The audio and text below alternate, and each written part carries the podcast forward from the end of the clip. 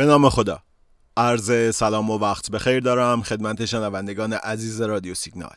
محمد رضا مکرم هستم و با یکی دیگه از سری برنامه های تحلیل و بررسی بازار بورس تهران امروز دوشنبه 21 تیر ماه 1400 در خدمت شما.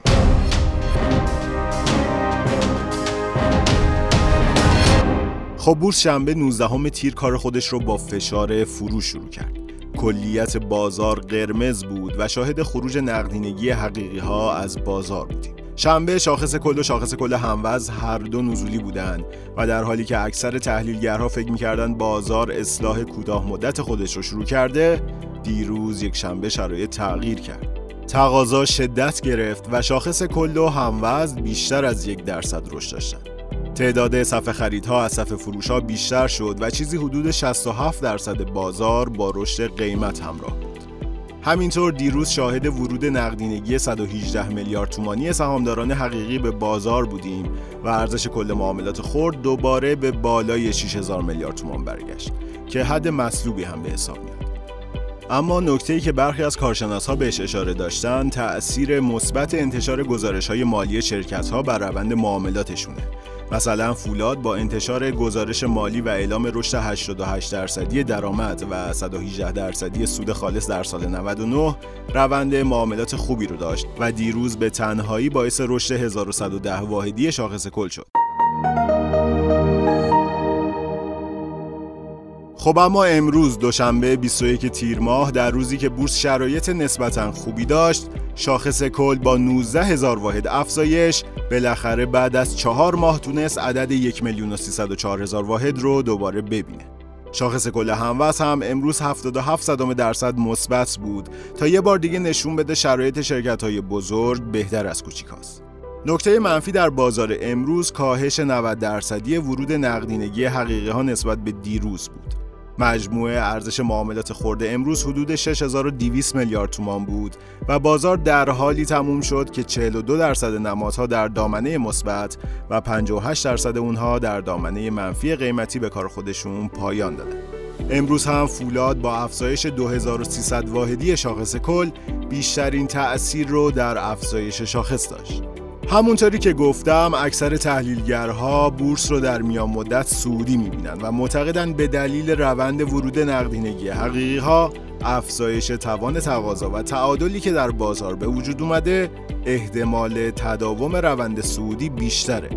و با توجه به روند مثبت جهانی کامودیتی ها و عدم انتظار کاهش برای دلار به نظر سهام کامودیتی محور با پتانسیل صادرات می‌تونه گزینه های جذابی برای سرمایه گذاری باشه.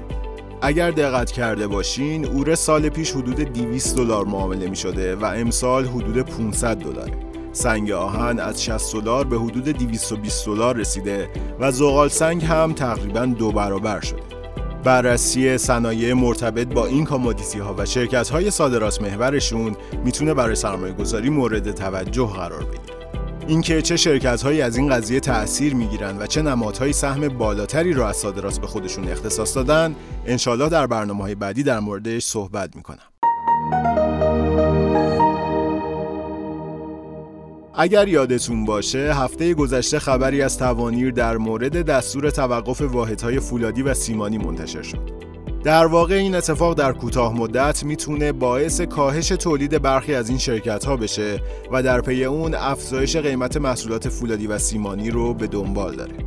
دیروز هم هر کیلو شمش فولادی با افزایش قیمت 450 تومانی مواجه شد که به گفته فعالین بازار کاهش تولید کارخونه های فولادی به دلیل کمبود برق باعث افزایش نرخ در بازار شده. اما این موضوع در مورد شرکت های پتروشیمی فرق می‌کنه چرا که این شرکت ها از شبکه برق سراسری استفاده نمی کنند پس فعالیت این شرکت ها خیلی تحت تاثیر قطعی های برق قرار نمی‌گیره. اما از لحاظ تکنیکالی ببینید دوستان شاخص کل مشکوک به تشکیل واگرایی منفیه.